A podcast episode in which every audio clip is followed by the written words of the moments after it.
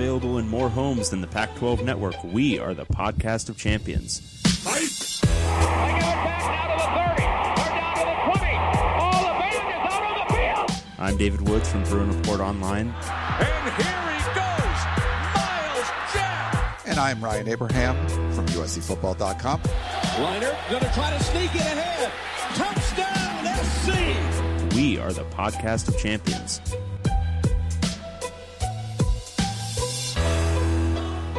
Welcome, everybody, back to the Podcast of Champions. I'm David Woods from Bruin Report Online, the U C L A site of the Scout dot com network. And I'm Ryan Abraham from U S C football dot com, the U S C site on the Scout dot com network. And we are the Podcast of Champions. We are talking about the Pac twelve championship game. We're going to answer a bunch of your questions today.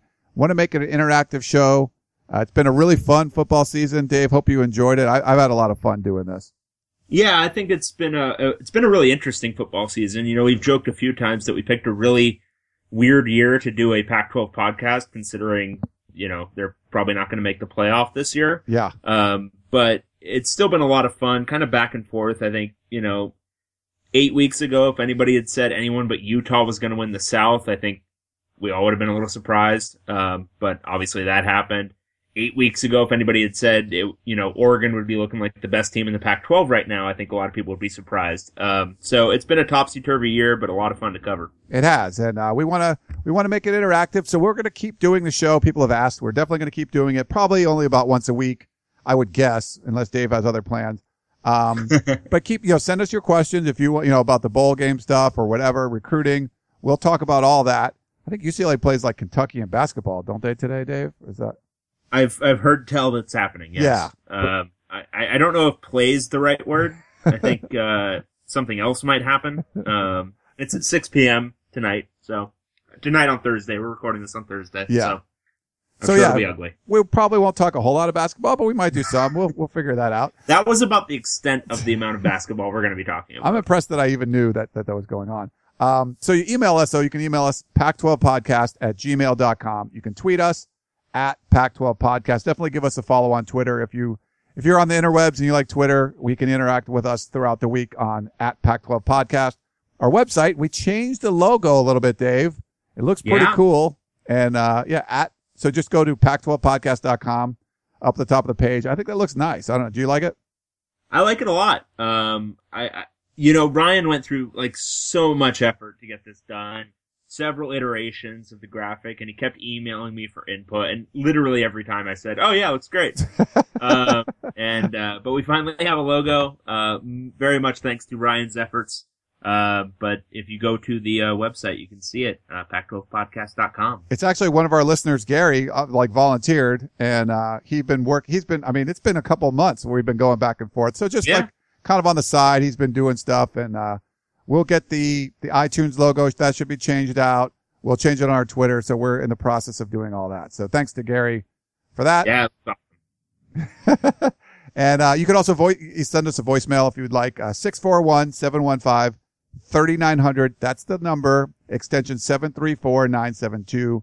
You can also go to i tunes dot com and find us, Podcast of Champions, Pac twelve podcast, and, uh, subscribe there. That's a great way to get your, you get the updates on your phone or your iPod or whatever you're using these days to uh, listen to the podcast. We really appreciate everyone that's been tuning in over the past several months.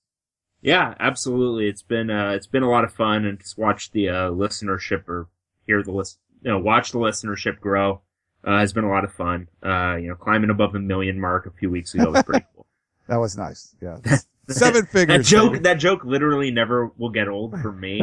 For everyone else out there, it's probably died a long, long old death, but for me, it's still really funny. So today we wanted to give a little preview of the, uh, Pac twelve championship game between Stanford and U S C. It'll be Saturday. I'll be up there, um, covering the game. I know R J, I talked to him. He's going to be up there as well. And then we, we just kind of had a lot of questions left over on our email. And, uh, so we kind of go through those, and so a lot of different Pac twelve topics. I'm not, I think we've mentioned this Tuesday. I'm not a big expert on who's going to which bowl. Um, yeah. I, I've seen what, what, what I've seen though is I try to read some of those people that, that follow it, and here's the rules and here's what's going on. And it seems to change daily. Like it was, oh, U S C's a lock to go to this bowl, or U C L A's, and then it's changed. And the next day it's a lock to a different bowl. And it's just kind of baffling to me how this changes and no one's even played a game. Yeah, I think a lot of people are building a lot of speculation based off of B Y U already being selected for the Vegas Bowl, because that would seem to mean that Vegas probably got some assurance from a bowl higher up that U C L A would be selected ahead of that. So the thinking goes that U C L A is going Foster Farms because of their alumni base in the Bay Area. So that means if U S C loses against Stanford, they could fall as far, potentially, as the Vegas Bowl, because Sun Bowl would be unlikely to take them back after the whole, you know, fiasco a few years ago. Um, and Holiday Bowl seems like it pretty much wants Washington State and, you know, the thirty thousand people who live in Pullman to come down to San Diego for the weekend. So, um, the way it looks like it's shaking out is if Stanford wins and makes the Rose, and doesn't make the playoff, goes to the Rose Bowl, then it's Oregon Alamo, Washington State Holiday, U C L A Foster Farms, uh, Utah Sun Bowl, U S C Vegas Bowl, and then one of A S U or Cal or, I don't know, even Arizona or whoever, uh, to the Cactus Bowl. Interesting. Yeah. That's my read on it from, uh, from reading those same people you're reading. Yeah. Uh, but that's definitely changed. I think the B Y U thing probably was kind of threw it. Yeah. Threw it for a loop. Right. Uh, but it, the other thing with the Holiday, U S C went to the Holiday Bowl last year. Um, I don't, I'm not sure Washington State's going to travel all that well. They, last time they went to the Rose Bowl, they didn't travel that well, but for whatever reason, they seem kind of excited to, to travel to a big game this year.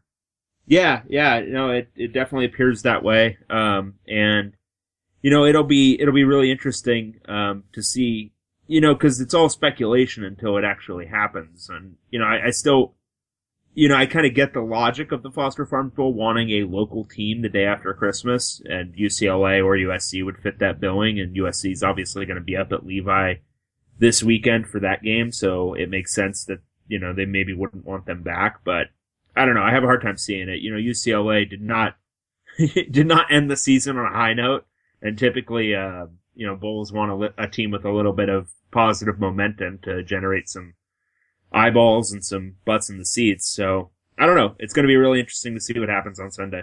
It will. I mean, I'm just curious. And for us, like, we have to go cover these games. Like tr- covering the Foster Farms Bowl, it's a game the day after Christmas. Pretty I was much, really hoping for Vegas. Yeah, pretty I'm much. Sti- it, if you can't tell, I'm still very much holding out hope for Vegas. Right. So that's actually kind of good. I wouldn't mind going. I mean, covering the Vegas Bowl is great because it's like well before Christmas, and you can do your travel plans and all that kind of stuff. And um, but the day after Christmas, that that pretty much blows. Well, they're all toilet bowls after. I mean, I guess you can make an argument the Alamo Bowl is kind of cool just because it's after New Year's and it's you know, it's it feels like kind of a biggish bowl. But after that, I mean, it's all.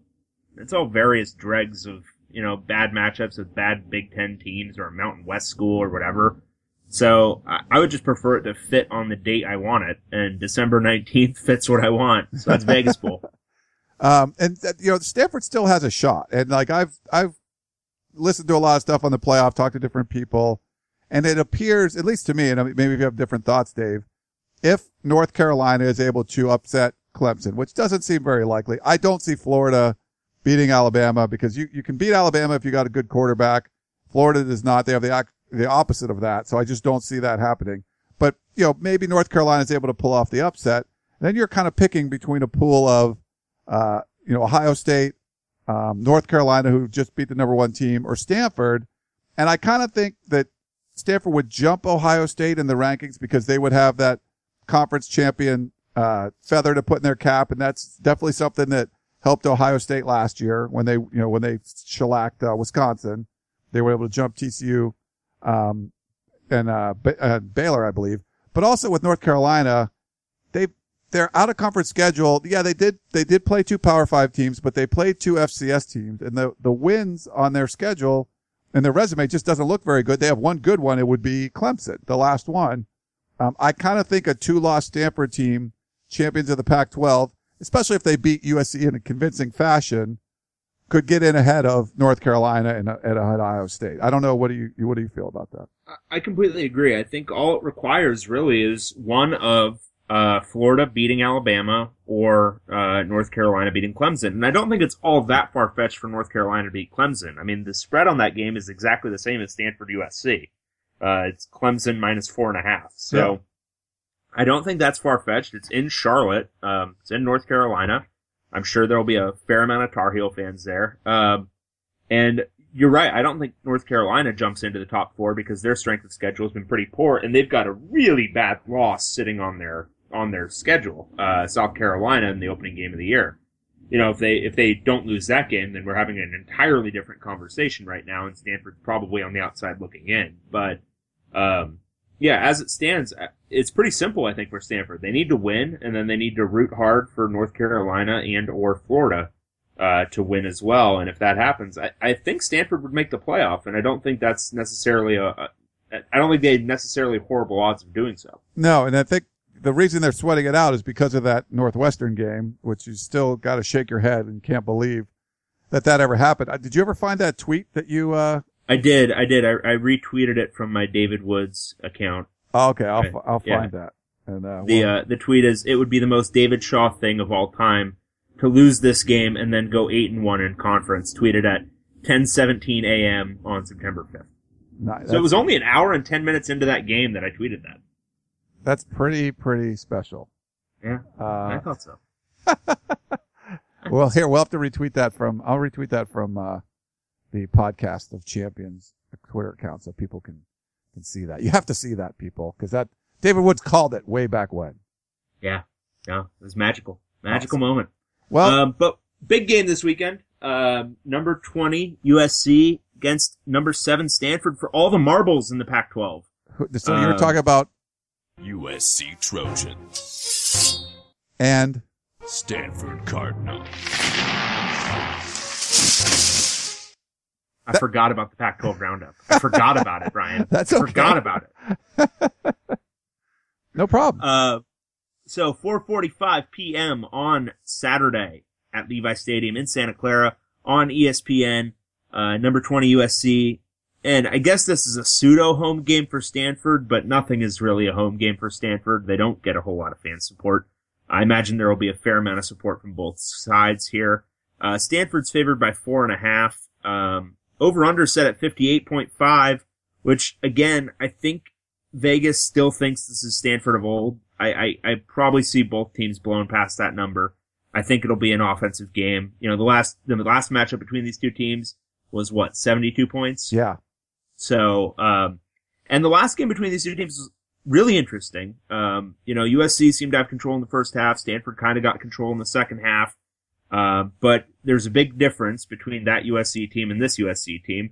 Uh, now they have a real head coach. Um, you know, might be good, might, might be, you know, just fine, but he's not Steve Sarkisian. And I think that's got to be a benefit for U S C heading into this matchup. Yeah, U S C was up twenty-one to ten in that game, but that was not a U S C team that finished strong. This is definitely a team that finishes stronger. Um, you know, even they had a fourth quarter lead against, uh, uh, Notre Dame that they end up blowing. But if you watch Stanford play against Notre Dame, not a lot of defense was being played, but I think Stanford got some stops in the fourth quarter when they needed them. So that'll be interesting to see where if U S C and Stanford are kind of scoring back and forth, who's able to make the big play, get a turnover, get stops late in the game. And that's really been the M O of this U S C, te- U S C team on offense. It used to be the big play. Now it's really how they play in the second half and, um, and how they finish the game. So I think it's going to be a really completely, you know, you're going to see two really different looking teams than we saw in September, but I still think you're going to see a lot of points. Like you said, Dave, it might be more than seventy-two that we saw in the first battle. Who knows? Yeah. And you know, I think U S C has actually, not that they're, you know, trying to look like Stanford on offense completely at this point, but I think they've gone more towards that, you know, run first model that um, Stanford has, you know, obviously built so much on the last few years. Um, and I, I, I'm going a lot off the U C L A game, but they ran the ball really, really well, especially in that second half. The offensive line, I think, for U S C is playing a lot better at this point in the season, despite all the injuries they've suffered, uh, than they were, you know, early on in the season. Um, and I think that's, that kind of keeps you in games if you've got an offensive line that's consistently opening up holes like they were able to do in the second half against U C L A. Um, and Stanford's defense is no great shakes. I mean, they're, we've talked about this all year. Um, you just said it, but I mean, they're not Stanford of old. They're not that good of a defense. Um, and Notre Dame was able to run all over them last week. And I, I don't really see much reason why U S C wouldn't be able to. Um, the only thing I could see is, you know, U S C, throughout this season has been prone to the high point and then the low point the next game. You know, they had the low point against Oregon, and now they just had another high point against U C L A. What kind of, I mean, all those kind of intangible factors with having a new head coach, the turmoil from this past week, but, you know, beating U C L A, having that high moment, what are you kind of expecting from what you've seen in practice, from what you've seen to this team, from what you've heard from Helton? In terms of that emotional component, what are you kind of expecting from U S C this week? I think it's a big factor. And I saw this week looked pretty much the same as the other weeks, but I'm curious to see how the players do come out and react, because they really were pining. It was Helton in two thousand sixteen. There were hashtags, and they really wanted him to be named the head coach. Well, now he was, which is a weird time to do it, the, you know, Monday after, you know, the season ended and you still have five days until the championship game. Uh, I kind of get the feeling, Dave, that they'll, it, it's not going to be a big setback, but I could see it be something where this is what you always wanted for Christmas. You got that red rifle or red rider rifle thing in, under the tree, and it's all, you know, and then you shoot your eye out after that. Um, I don't know if that's a great analogy, but you, that was you, great. No, that was perfect. You wanted Christmas what you, story. You wanted this for so long, and then there's this letdown kind of afterwards. And I think there's the potential for that to happen. And maybe it's not where they start the game, but if, you know, maybe you turn the ball over a couple times in the first quarter and you start questioning yourselves, and there's not that kind of, hey, we have to rally around and make sure Helton gets, gets hired here. He's already hired. So maybe there's not much left in the tank. So that's going to be a big factor, Dave. I don't know if it's going to be, you know, have a negative impact, but I think there's certainly, you know, the potential of a negative impact for U S C. Yeah. Um, it would be interesting. You know, that's, I think that's been a problem for him this year. Um, but, You know, Stanford is fresh off of what could be kind of one of those, I don't know if it's a body blow game, but a really emotional, you know, tough game against Notre Dame, won on a last-second field goal. I think that's got to play into this as well. Um, when you've got that kind of exhausting performance that, you know, and that was a huge game, um, and they've beaten this U S C team already. Um, they've they've probably got that a little bit in their heads, like, okay, we've we've beaten this team, and I don't know in college football whether that gives you an edge or not. I tend to think it doesn't, because anytime you have complacence with college athletes, I think that's, whenever you have that potential for complacence in college athletes, it tends to come to fruition quite a bit. Um, and so I think Stanford could have a little bit of that, could have a little bit of a lull after that big win. I think this is going to be a really, really good game. I, I, I think both teams, kind of at this point in the year, I think they're both fairly evenly matched. I think Stanford's come down off of its high point that it kind of was in at it in kind of mid-October. And I think U S C is playing a lot better than it was at the beginning of the year. Um, I think this will be a really fun, really competitive game. Um, and I think with Stanford favored by four and a half, I think I would take U S C in the points. Um, but I'm not sure who I have winning. I, I think it's just going to be kind of a field goal game either way. I'm going to do the same. I'm going to take U S C the points, but I'll, I'll I'll actually pick U S C to win this one. I'm usually wrong when I pick them, but, um, like, not as wrong as you've been, but I'll. I've, I've been right once. You've been, been right, right one, once yeah. all year, and that was the Oregon game. I kind of get the feeling just because I saw a change in philosophy last week. And I think after Oregon and Vernon Adams threw six touchdowns on them, and they've never had that happen in the history of the program, I kind of get the feeling Clay Helton took a little more control of the defense and said, what do we got to do? Start playing man to man. And they did that. They played, you know, Chris Hawkins told me they played ninety percent man to man. Uh, Adoree' Jackson said yesterday he hasn't played that much man to man defense since high school. And I think that those athletes just felt much more comfortable playing defense against U C L A than they did against Oregon, where they looked confused and there was breakdowns and all that kind of stuff. Yeah, they made, they're going to make some mistakes in man to man, but they also made some really big plays. And I think that'll help. Now, I think Stanford can beat you with Kevin Hogan kind of running up your back when your, your, your back is to the quarterback because you're covering your guy man to man. I think that's a risk you're going to take. But if they play that kind of aggressive style where they blitz a little bit more and they try to contain him and, and, and play a lot of man to man, I kind of give, I think the U S C defense will play better than what we saw the first time through just, just by doing that, because the guys will just be much more comfortable and they'll end up making some big plays. They'll probably give up some big plays too, but they've been doing that anyway. You want to make some plays, make some, you know, force some negative plays. And I think as a man-to-man aggressive defense, they'll be able to do more of that. I think so too. I think the, the man defense, especially on the receivers, it, it makes as much sense as it did against U C L A. U C L A had some bigger kind of slower receivers. Stanford has kind of the same look. Um, so bodying them up, using Iman Marshall in press coverage where he really excels and not, you know, kind of playing off of guys and having to, you know, play a lot of zone, which he's not quite as natural at. I think all of that stuff's going to play to U S C's advantage. The big key for me is Stanford's offensive line this year has, has been, especially over the last half of the year compared to U C L A's, has been a cut above that. Um, and U C L A's offensive line not really being able to block for Rosen in that game was a huge key in allowing the man coverage to be so dominant, because he wasn't given enough time to even wait for somebody to beat man coverage.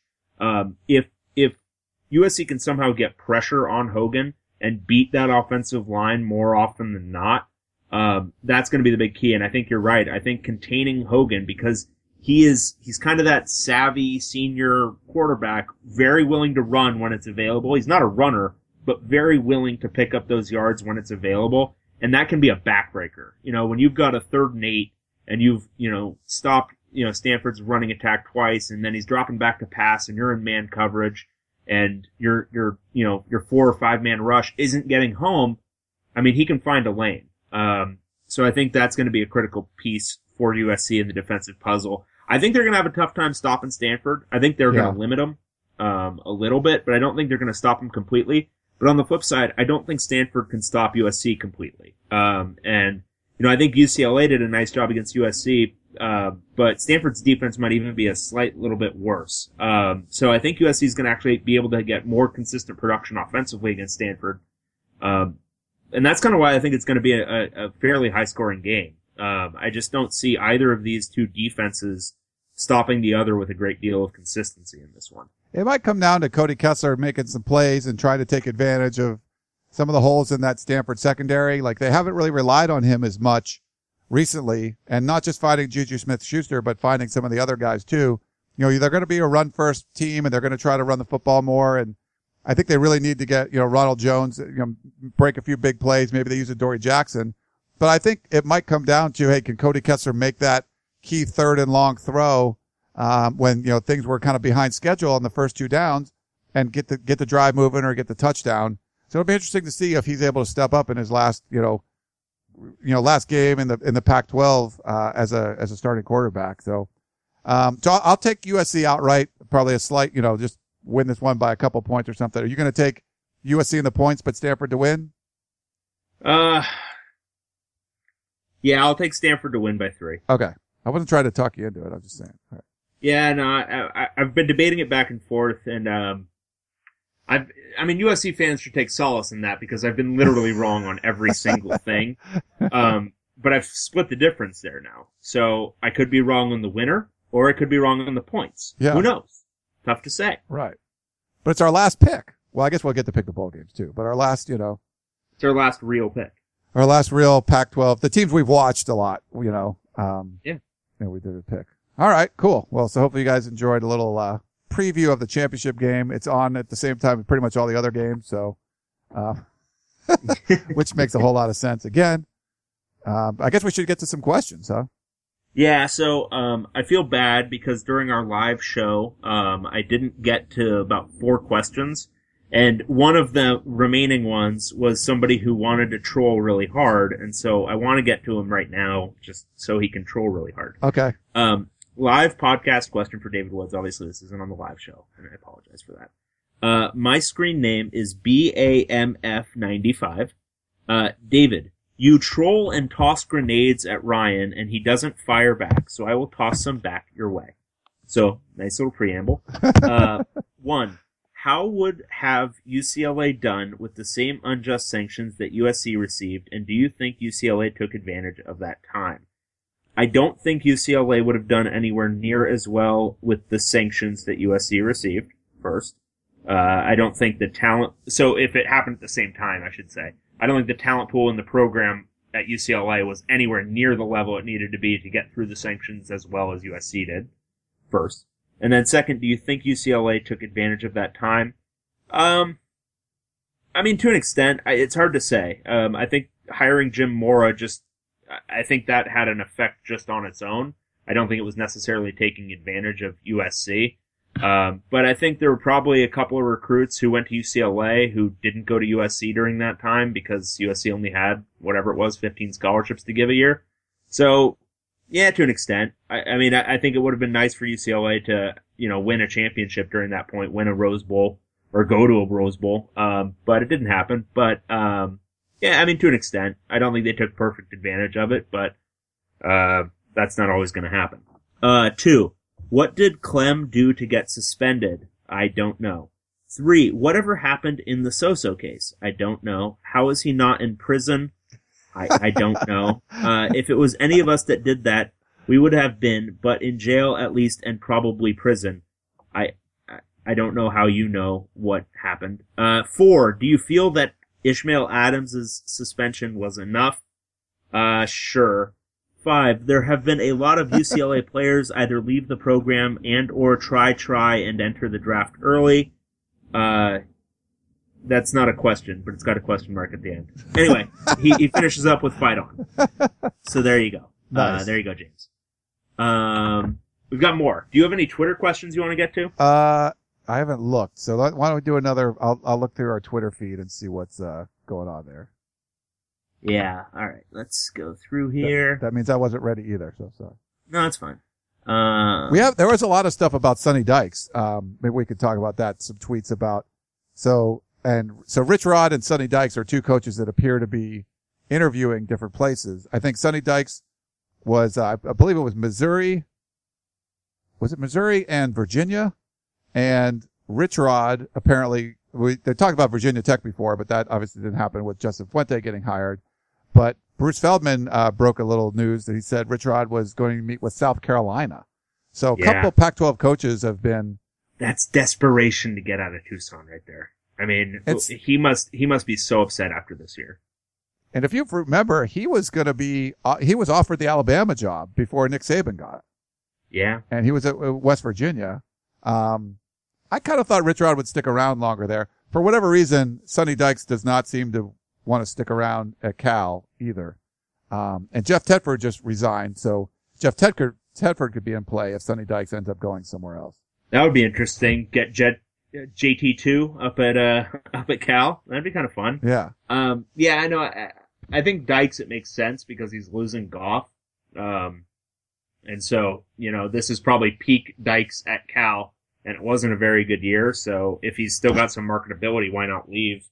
Um, and I don't think Cal fans will be crying about that. I think, um, not having to throw a huge extension at Dykes right now, given their financial situation up there, would be great. Um, and then for Rich Rod in Arizona, I mean, I don't, I don't mind that fit for, for Rich Rod. I think it fits him personality wise. Um, I just think he's probably really disappointed with this year, considering, you know, they won the South last year and this year they finished, what, fifth in the, in the South? And tenth in the power rankings. He can't be happy about that. No, and I think that's more significant, probably. I think anytime you're in the bottom half of the rankings to end the year, you're probably a little dissatisfied with uh, your lot in life. So Jason Shear uh, tweeted out just while we're recording this. He said, I can say with confidence, this isn't a move that was discussed with his assistants. If the interview happens, it's on Rodriguez.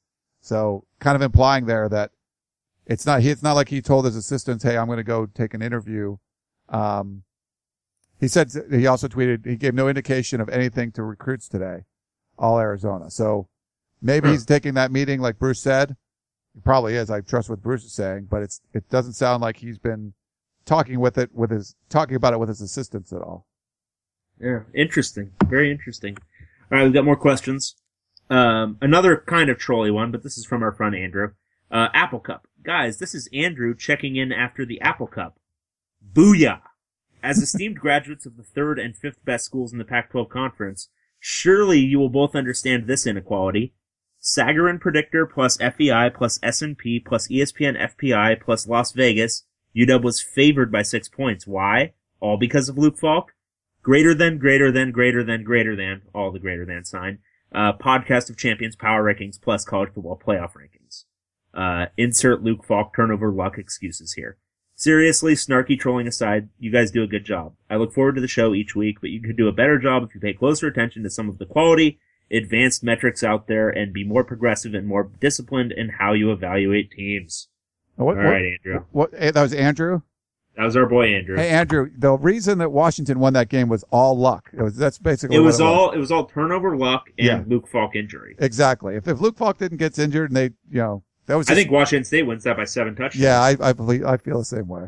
Forty-nine that, points. Uh, no, good stuff from Andrew. Uh, yeah, I mean, sure. I, I mean, I'll be honest with you. As much as we hype up our rankings, um, we don't spend more than about forty-five seconds compiling them.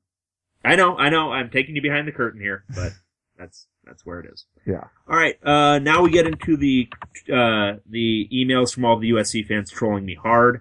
All right. Um, U C L A David fans Wood- or U S C fans? U S C fans. Oh, okay. Yes. Uh, David Woods, you were right. This is from Earl in West L A. David Woods, you were right. Josh Rosen would lead U C L A to a Pac twelve title. U S C is soft. You took U C L A to win. Woods is always right in a wrong way. I've learned my lesson. Whatever you say, do the opposite. David, help me with two more picks. Will U S C beat Stanford for the third time in the last three years? Also, I am wagering you'll be over forty when US when U C L A wins a Rose Bowl again. Ten years is a long time. Do you think you will be over forty or under forty when it happens again? Ah, oh, man. Um, over forty or under forty when U C L A wins a Rose Bowl again or goes to a Rose Bowl again? Goes to, I'm going to say under forty. Wins, I'm going to say under forty. Might be optimistic. It might be. I mean, it's been, since the last win, I think it's been almost twenty years. So, or no, it's been more than that. It's been since eighty-six. Yeah. So it's been, it's been twenty-nine years. It's been almost as long as since I've been alive. Um, so before you retire, it should happen. Before I retire from my current position, U C L A will win a Rose Bowl again. Um, and then will U S C beat Stanford for the third time in the last three years? I didn't pick them to, so they probably will. And I, you know, to be fair, Dave, you know, I picked U S C to lose. It's not that we're saying that's what we want or whatever. That's just, we watch a lot of games and it didn't look like, especially the way U S C came off the game against Oregon, it did not look like they were playing very well. And of course, like we just said, they completely changed their defensive philosophy. And they're, they let their athletes play. And it was like, oh, that's a better team when they do that. They really played more to yeah. the potential. Um, I mean, sure. And, you know, I was basing it off of obviously the way U C L A came into that game the last three years. Um, and they didn't come into it that way. U S C came into the game a lot more, I thought, amped up than they did in previous, you know, we talked yeah. about this yeah. in the previous show. Makes but sense. Anyway. All right. So another one. Eat some crow, Dave. Uh, this is from Al in Santa Clarita. Man, Dave, rough. In your yeah, this is great. I mean, this is going to be a long list of these. Um, in your preview for U C L A versus U S C, you suggested that not only would U C L A blow out U S C, but you went as far to suggest that U S C would only even have a chance if they played up to their potential, as in only a perfect game would give them a shot. I I, I think that might be strongly stating what I put in my preview, but okay. Uh, time to eat some crow because not only was U S C the much tougher team, they were clearly the more talented and better coached team. Yeah, I don't disagree. I think on that day especially they were. Um, the fact is, U S C had played a much tougher schedule than U C L A. Uh, maybe? I don't know. I guess Notre Dame in the non-conference is tougher than anything U C L A did. So but, okay, yeah, fine. Virginia and B Y U are better than, than the other games that U S C played. Yeah, I, but, you know, having Oregon... I think okay, fine. We'll we'll go with we'll go with tougher. I don't know about much tougher, uh, and had also performed much better against common opponents, mainly Stanford, A S U, and Utah. Uh, okay. The notion that they were going to win the game, much less blow out U S C, was pure myopic fantasy. I mean, Al, did you watch the game the the previous two years? Myopic fantasy. That's incredible. Um, how do you like your crow? Grilled, fried, or Cajun style? I mean, probably grilled. I don't know. How how do you think crow would taste? Uh, I might go Cajun. You probably want, yeah, you don't want to spice that up because it probably doesn't taste very good. Oh, then you're I'd go, yeah, yeah, definitely go Cajun style. Okay. And then he finishes off with Bon Appetit. All right. Okay, Al, so I great. don't think it's fantasy to think that, you know, U C L A was coming off a win over Utah. U S C was coming off a shellacking by Oregon. I just don't think. Now, U S C was favored by a field goal or whatever. That's fine. But I, I don't think it's, it's some blasphemy thing that you just, I can't believe that you didn't see that happening. Plenty of U S C fans didn't see it happening either. There's history there. It just, it, you know, it, it didn't go the way a lot of people thought. But, you know, a lot of U S C fans were like, hey, we're, U S C's going to win. That's fine. But don't yeah. get mad at people that didn't see it that way because you were kind of in the minority before the game. Yeah. Yeah. Um, rivalry game rankings. Uh, this is from Jeremy. Hey, Dave and Ryan. Uh, the Pac twelve posted a poll on Facebook asking which Pac twelve rivalry is most heated. As of last Wednesday, the results were as follows. one. U C L A U S C, twenty-four percent. Uh, two. Oregon, Oregon State, twenty-four percent. three. Arizona, Arizona State, twenty-three percent. four. Washington, Washington State, twenty percent. five. Cal, Stanford, five percent. And six. Colorado, Utah, four percent. Uh, I know I am biased, but I don't believe Cal, Stanford should be ranked fifth. Th- these results likely represent the par- that participation in the Pac twelve Facebook page, but I would like to know, what would your ranking be for Pac twelve rivalry games? Uh, I think we, we did this last week, but we can do it again real quick. Uh, lastly, if I remember correctly, you both said A S U will beat Cal outright. I can't remember if you ended up just going with the spread or not, but the Bears pulled through. First half Cal and second half Cal are two completely different teams. It was a great last game of sitting in the student section. I wish we could have seen more second half Cal throughout the season. You guys are doing a great job. Thanks, Jeremy. Um, Thanks. what did we, what did we kind of settle on for our, our rivalry list? Well, the Arizona State thing, I think we just, I don't remember, I didn't write down outright. I think we just took Arizona State plus the points because we got four I took points. A S U to beat Cal outright. I know I, I might have said that. I don't know if you wrote it down. Okay, uh, I might have missed that. All right. Yeah, but in any case, yeah, I think, I think, uh, that one went interestingly. Um, so who do, I think I said the Pacific Northwest rivalries were probably the most heated. I kind of like um, that. Yeah, the Civil War is pretty, and, and both of them, I think both of them are, are pretty, nasty, you know. Um, there's unique aspects. It's hard to compare them, like which one's better or whatever, because the L A one is just very unique because you're in the same dang city, you know.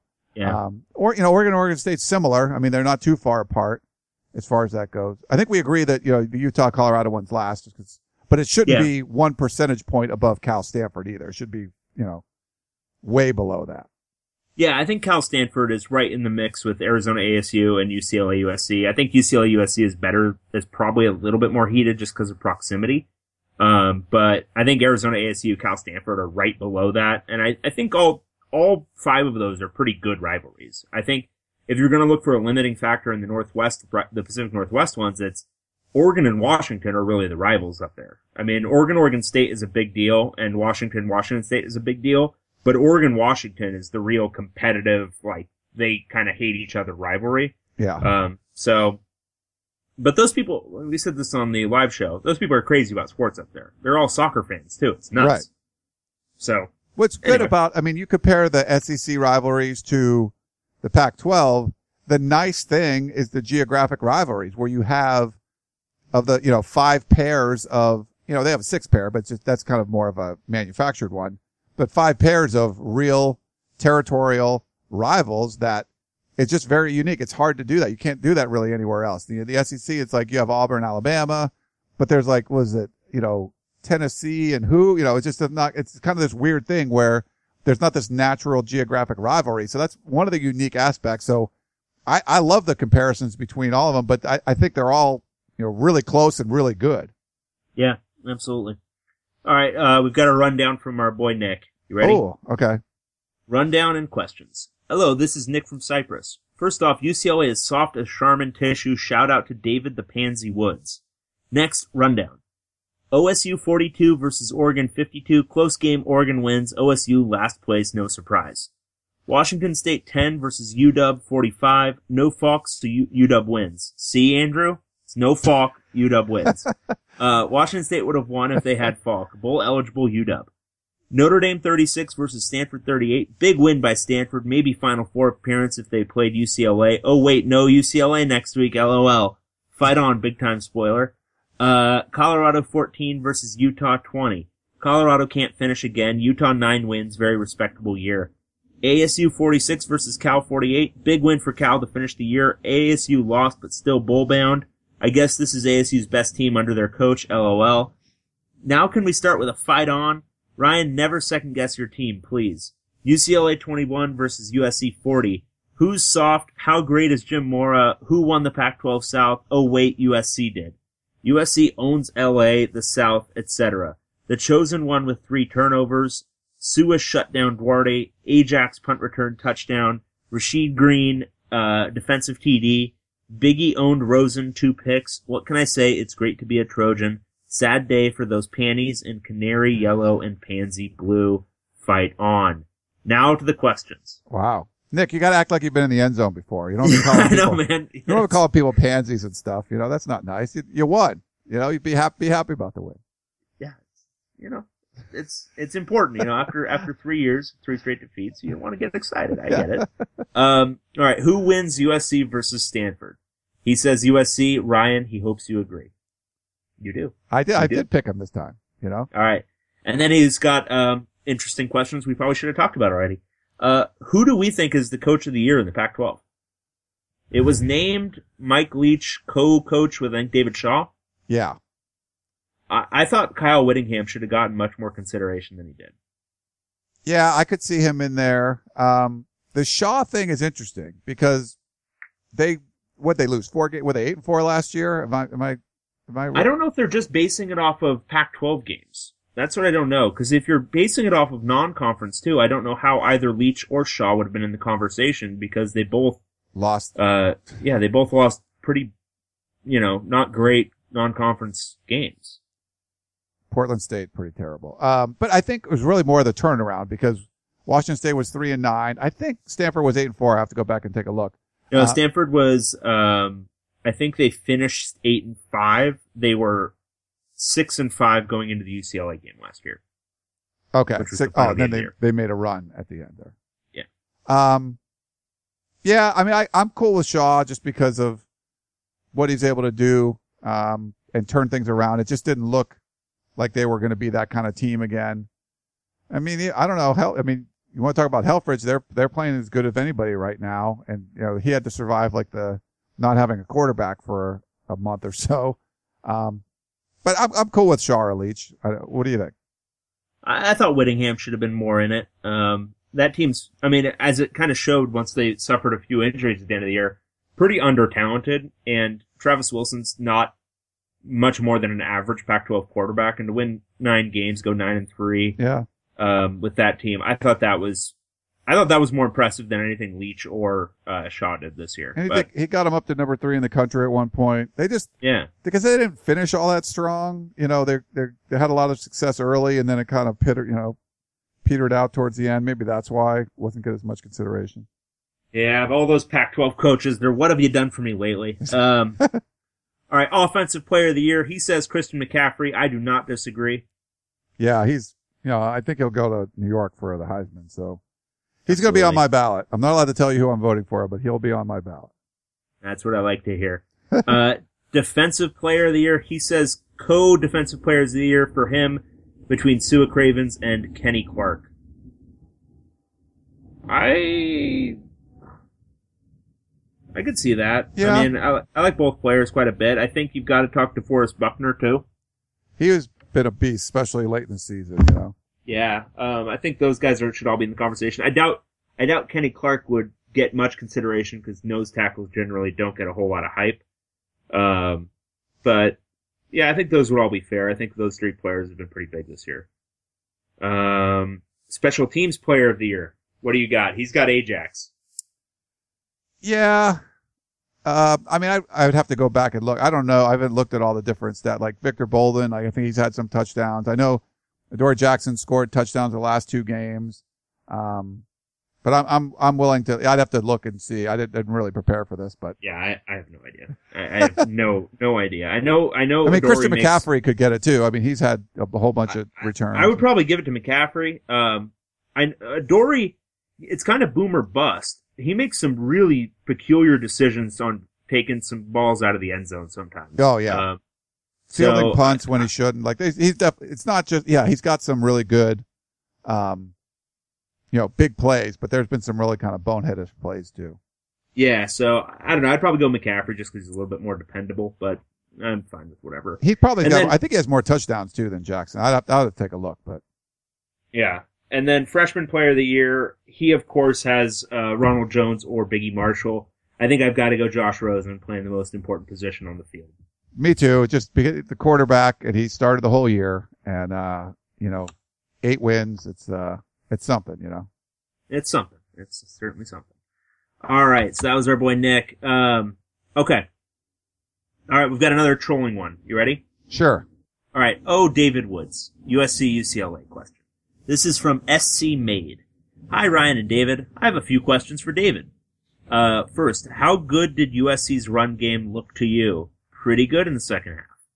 Uh, how good did U S C's run pass defense look to you? Um, run and pass defense? I thought, I, I thought mostly the pass defense looked really good. I thought the man coverage really helped. Um, and the pass rush they were able to get on Rosen to kind of force him into some quick throws and some hurried decisions, uh, really looked good. Um, is the Bruin Revolution over? I, I don't, I don't even know. I don't, I don't, I don't know what that means. Um, I mean, it's like a marketing ploy. I don't. I, was there ever a revolution? What is a revolution? A revolution is just going in a circle. I don't know. Um, regarding U C L A perception and the lack to win anything relevant the last few years, what happens if U S C beats Stanford and wins the Pac twelve with an interim head coach? Um, I mean, I think that would. I mean, I I think it helps U S C. Um, obviously to go to a comp. I mean, that's something to really validate Clay Helton. I think. If they can, I mean, you, you can probably speak to this too, but if they win a, win the conference with an interim head coach, which I think is the first, I don't think that's ever happened in the conference before, and go to a Rose Bowl and, you know, I think they'll probably, I would imagine they'll be favored over in Iowa, um, and somehow win a Rose Bowl. I, I think that would do, do a good deal for validating Helton's, the beginning of his tenure at, uh, at U S C. I don't know how much it affects U C L A. It's kind of the flip side of what we were talking about last week. Would a U C L A win over U S C really affect things all that much? And no, not really. Um, I think the more important thing for U C L A is, you know, getting the, the, the sell job right with all these recruits on, you know, playing time. You can come in and play early and, you know, all this kind of thing. You know, all the stuff that goes into relationship building with recruiting. Um, but I don't think the result of any real, of any one game really matters all that much. Yeah, no, I think this would actually be the first time that, uh, a midseason coaching, sir, a coaching change, if they win the game on Saturday, it'll be the first time a team that had a midseason coaching change would have won their conference championship. So it's very kind of rare, you know, that something like that would happen. And, you know, they're within four and a half points or whatever of being able to do that. So it'll be interesting to see how that happens. I don't think it impacts the recruiting aspect all that much. I mean, I, I, I don't think either way, like if who would have won the game last Saturday, like we talked about, you know, maybe it, you get Mike Juarez's attention a little bit more if you win or lose. I mean, but there's like really specific guys, not like, oh, everyone's going to switch sides or it just doesn't have that big of an impact. Um, it's got, you know, but it would be, I, I think if you're a U C L A fan and you're like, man, U S C had all this weird stuff going on and somehow they still went. And if they go to the Rose Bowl, how is that possible? It's like my buddies that are like Cubs fans and like the Florida Marlins would go win a, a, a World Series and they've been waiting for a century for something like that to happen, I guess. I mean, it's just, it's kind of weird. Like it just, they, it kind of fell. I'm not going to say it fell into their lap, the opportunity to go to Rose Bowl, but really a lot of weird things happened and the odds of them even playing for a chance to go to Rose Bowl would have to be, you know, really stacked against them, but it worked out and that, you know, they'll have a shot. So I don't know if that's a good analogy, but. No, I like it. I like it. um, so, yeah, there you go, Jeff. And then he said, we love the podcast and all the work you both put into this. Fight on, David, and have a great day. You know, I don't, I, I honestly don't mind trolling. I kind of like it. It's, I mean, fun. It's fun. I think it adds to the fun of uh, college football. We did have a, it didn't look like we have like Twitter questions lately, but we had a, a tweet from Christian, our buddy Christian Lim. And I tweeted, I was just getting ready to read a long email from Christian. Oh, well, it's a real quick thing. He just said, I, I tweeted out when Nick Mitchell was transferring out of Oregon State. Um, I tweeted that out from our Podcast of Champions account at, at Pac twelve Podcast. And he said they made him throw left one too many times. So maybe that was the issue. I'm not sure. So good. So good. All right. From Christian again. Uh, Ryan and Dave, as astonishing as it was for me to go six and oh in my picks for week twelve, I went an equally astonishing oh for six for my picks for week thirteen. This is why I don't bet on sports. I have a few questions for both of you. First, for Ryan, did you agree with your colleague Dan Weber's article which stated that the U C L A U S C rivalry is not a great rivalry? The article proceeded to say that the Territorial Cup, Apple Cup, and Civil War aren't great rivalry matchups either. Weber did throw a bone at the big game by saying it was once a great rivalry. Articles like this are a prime example of why U S C has a reputation of arrogance and snobbery by being dismissive of other programs. Do you agree with his take? Um... Not necessarily. No, uh, I didn't actually. I didn't. I don't even think I got through the whole thing because it was kind of a crazy day, to be honest. So I'd have to go back and read it. I know it was on my own site, um, but I yeah I saw that. But I I thought he was not saying that it wasn't. The, he wasn't saying like U S C, U C L A is great and Oregon, Oregon State isn't, right? It was more like that he was kind of knocking them all down, if I'm not mistaken.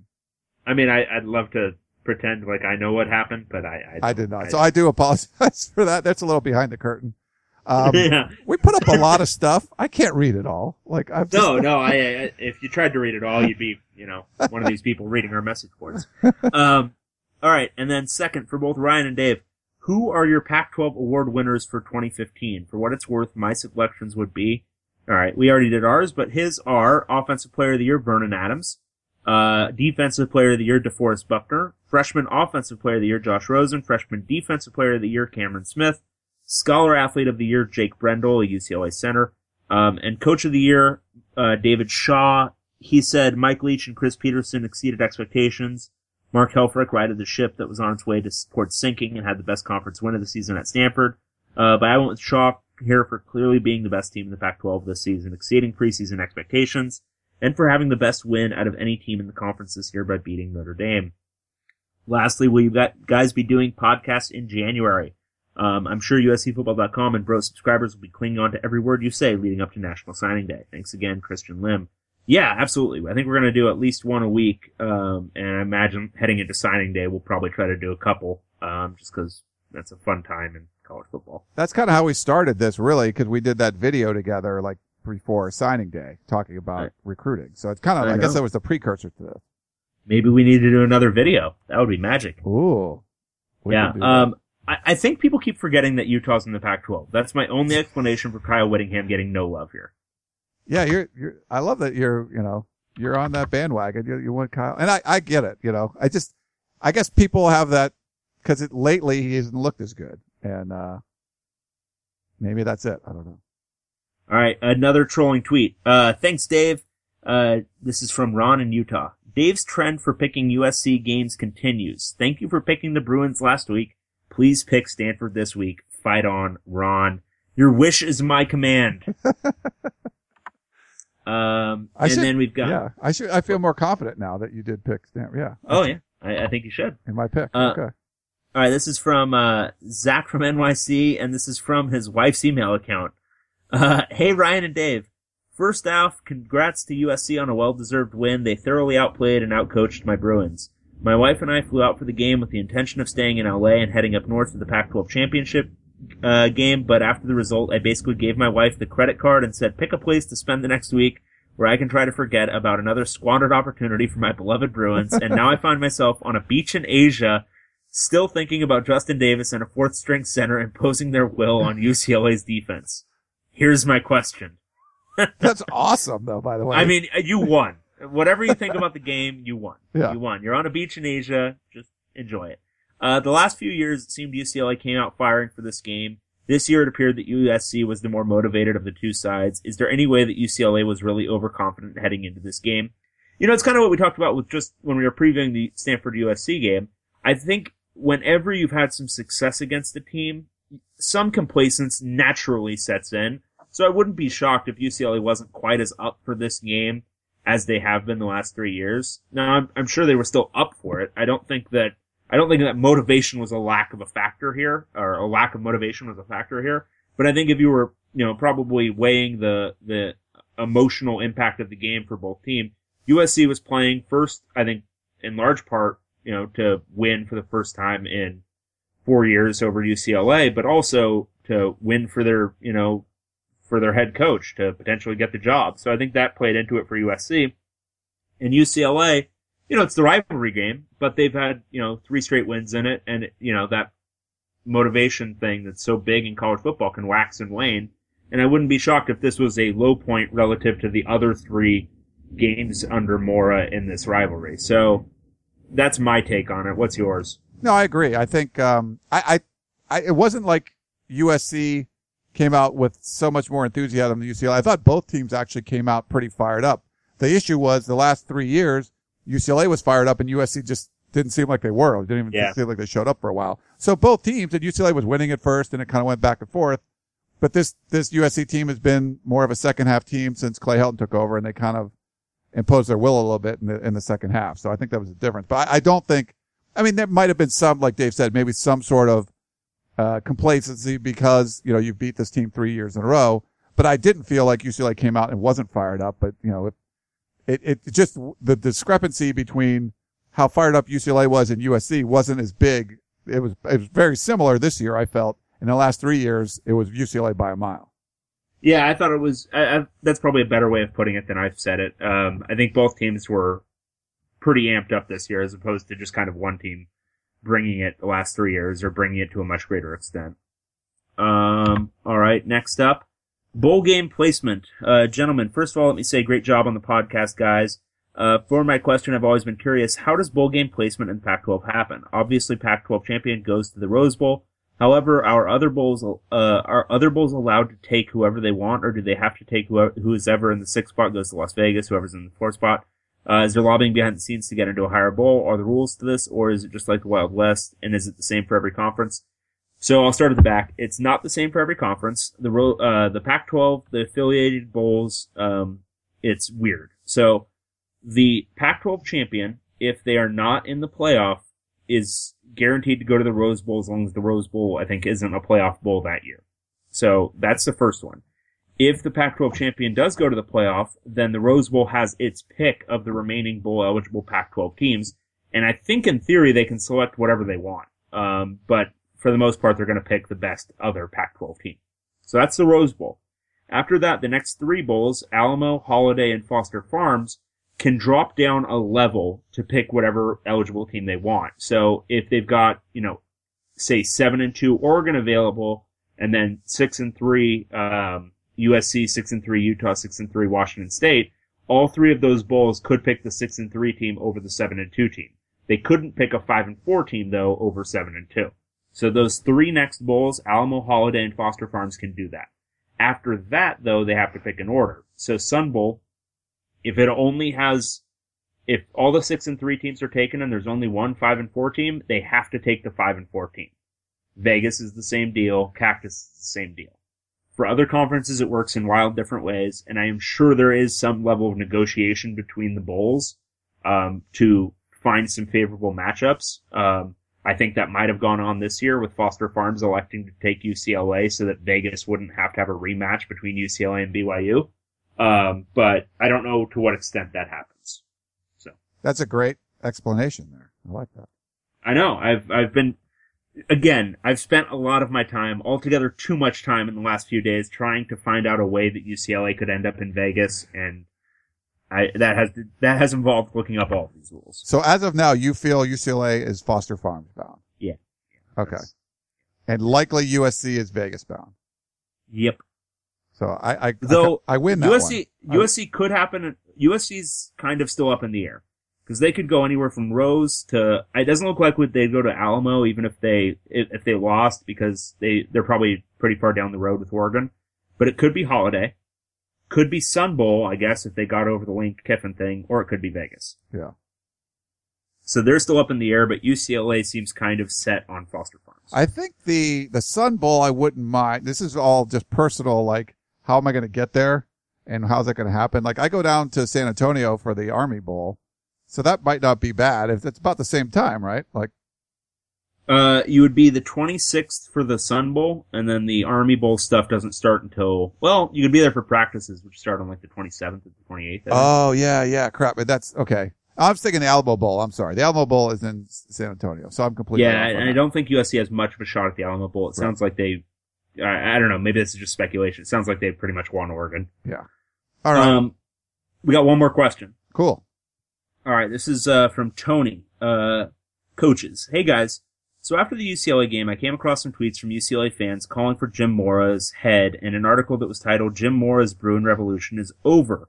As a U S C fan, I would like to see Mora go away, but I also like the fact that Mora has made U C L A a relevant team in the Pac twelve again, and that the game means something more than just a city championship like it did this weekend. The broadcast commentators mentioned time after time how U C L A had a bunch of injuries and ignored the fact that U S C did also. There were also excuses about Rosen being a freshman. The last time I checked, Barkley beat U C L A when he was a freshman. What are your thoughts on the coaching situation at in Westwood? Dave, what is your take on the hiring of Clay Helton from a U C L A perspective? Thank you guys, and fight on. Um, the coaching situation in Westwood, I mean, you know, I think obviously there's some frustration from U C L A fans because U C L A went eight and four this year after going nine and three for three straight years. Um, so I think, you know, there's that obvious step back in the win column. Um, I think when you take into account the whole year, uh, U C L A's injuries, U S C definitely had some injuries of its own. I don't want to discount that. U C L A's injuries were of the kind of star player variety, um, especially to start the year. They lost Eddie Vanderdoes in the first game of the year, Miles Jack in the third game of the year, and Fabian Moreau in the third game of the year. Um, and that's probably the best player from every level of the defense that they lost. And it took them till game nine or ten to really have some real answers at linebacker with Miles Jack gone. So I, I think that played into it. And I think, you know, if you, if you give them Miles Jack and Eddie Vanderdoes against, you know, A S U or against, um, Washington State, I think they might win one or two of those games. And I think U S C is a different game. Um, but injuries happen. Um, I think the coaching perspective, there have been some questions about specifics, like the offensive play calling for U C L A has been kind of a question mark, um, this year in specific, but also kind of throughout the last two or three years, especially. Um, and I think that's something that concerns a lot of fans. I think, you know, all the Bruin revolution is over, the whole thing. U C L A is on a downturn. I think that's all overblown. I think it's just, you know, fans upset after the end of a year, which I think happens to pretty much everybody. Um, But yeah, I, I I don't think um I don't think there's huge issues from a coaching perspective at U C L A. I think Rosen was a freshman this year. I think he had one freshman game against U S C where they lost. He had two freshman games in total. B Y U they managed to win, even though he threw three picks in that one. U S C they lost because I think U S C is a better team than B Y U. Um when Barkley beat U C L A as a freshman, I, I'm trying to remember. I think that U C L A team ended up either four and eight or seven and six, but it wasn't a good U C L A team by any stretch of the imagination. So it's kind of it's kind of apples to oranges. I think if you're looking at it statistically, Rosen had a significantly better year than Barkley did as a true freshman. Um, and then take on hiring of Helton. We talked about this um, on Tuesday. I think it might be an okay hire. I, I I've liked what I've seen from Clay Helton as a head coach. I just think the timing was weird. I mean, I think you could have waited, uh, till, you could have waited till January and made that hire. I mean, there's, where's Clay Helton going? I mean, is he really going to go to Memphis when there's still a chance, a real chance he might go to the U S, he might get the U S C head coaching job? I, I doubt it. I think he would have, uh, stuck around and see what happened. Yeah, I agree one hundred percent on that. Um, as far as, you know, we've, we've talked about that before.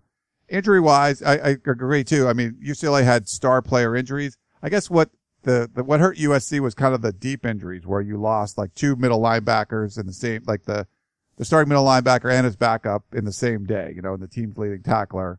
Um, and then at center going down to the fourth string center, same sort of thing. They were, but you know, I think the linebacker stuff hurt them a little bit more against Oregon. You know, maybe that's a closer game if they at least have one of those guys back, but they were able to, was, you know, hold down the fort with their fourth string center against U C L A. So I don't think that one really hurt all as much. They were able to kind of weather that. Um, but the, you know, I think the linebacker one's the one hurt, but that didn't really happen until later in the season. I thought U S C was relatively healthy most of the year. And even when Juju Smith gets hurt, he didn't miss any time. You know, he came, he had surgery and played five days later. So I, yeah, I think U S C had some injuries that got a little deeper at certain spots, but for the most part, I mean, they came out of fall camp really healthy, most of the season really healthy. And they started getting some, you know, some attrition, but you're going to get that. Uh, and, as far as Jim Mora goes, yeah, I think once the U S C U C L A game means something, I kind of thought Rick Neuheisel was going to get there and get that, but he didn't get over the recruiting hump. And especially when, you know, the sanctions question before, I thought. No, no, no. Rick Neuheisel did not get over the coaching hump. He the didn't recruiting either. hump was, it was, it was humped. I mean, it was fine. The recruiting was fine. Uh, the talent was fine. Just not a good coach. But I think Jim Mora's made more inroads with some of the guys that would normally kind of be locks for S C. I think. He's made that more of a battle. Um, and certainly on the field, he, you know, he beat U S C three times in a row.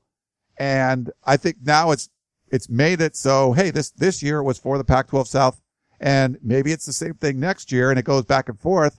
I think that's helped the rivalry. I think it's helped, you know, the Pac twelve to have those kind of named teams, you know, be in there.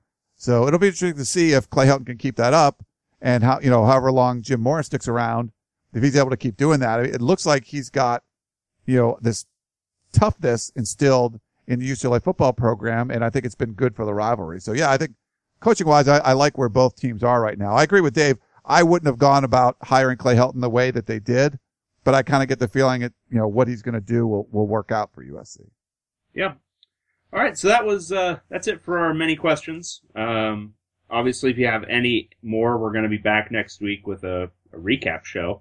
Um, we're probably just doing one next week, right? And then maybe doing, you know, two if needed throughout the remainder of bowl season if we uh if we've got a lot of games around them. Yeah, I think we'll probably end up doing one a week. Now maybe we'll get a guest or something and talk about Pac twelve, some bowl games or something. We'll we'll play around with that. We've had guests before.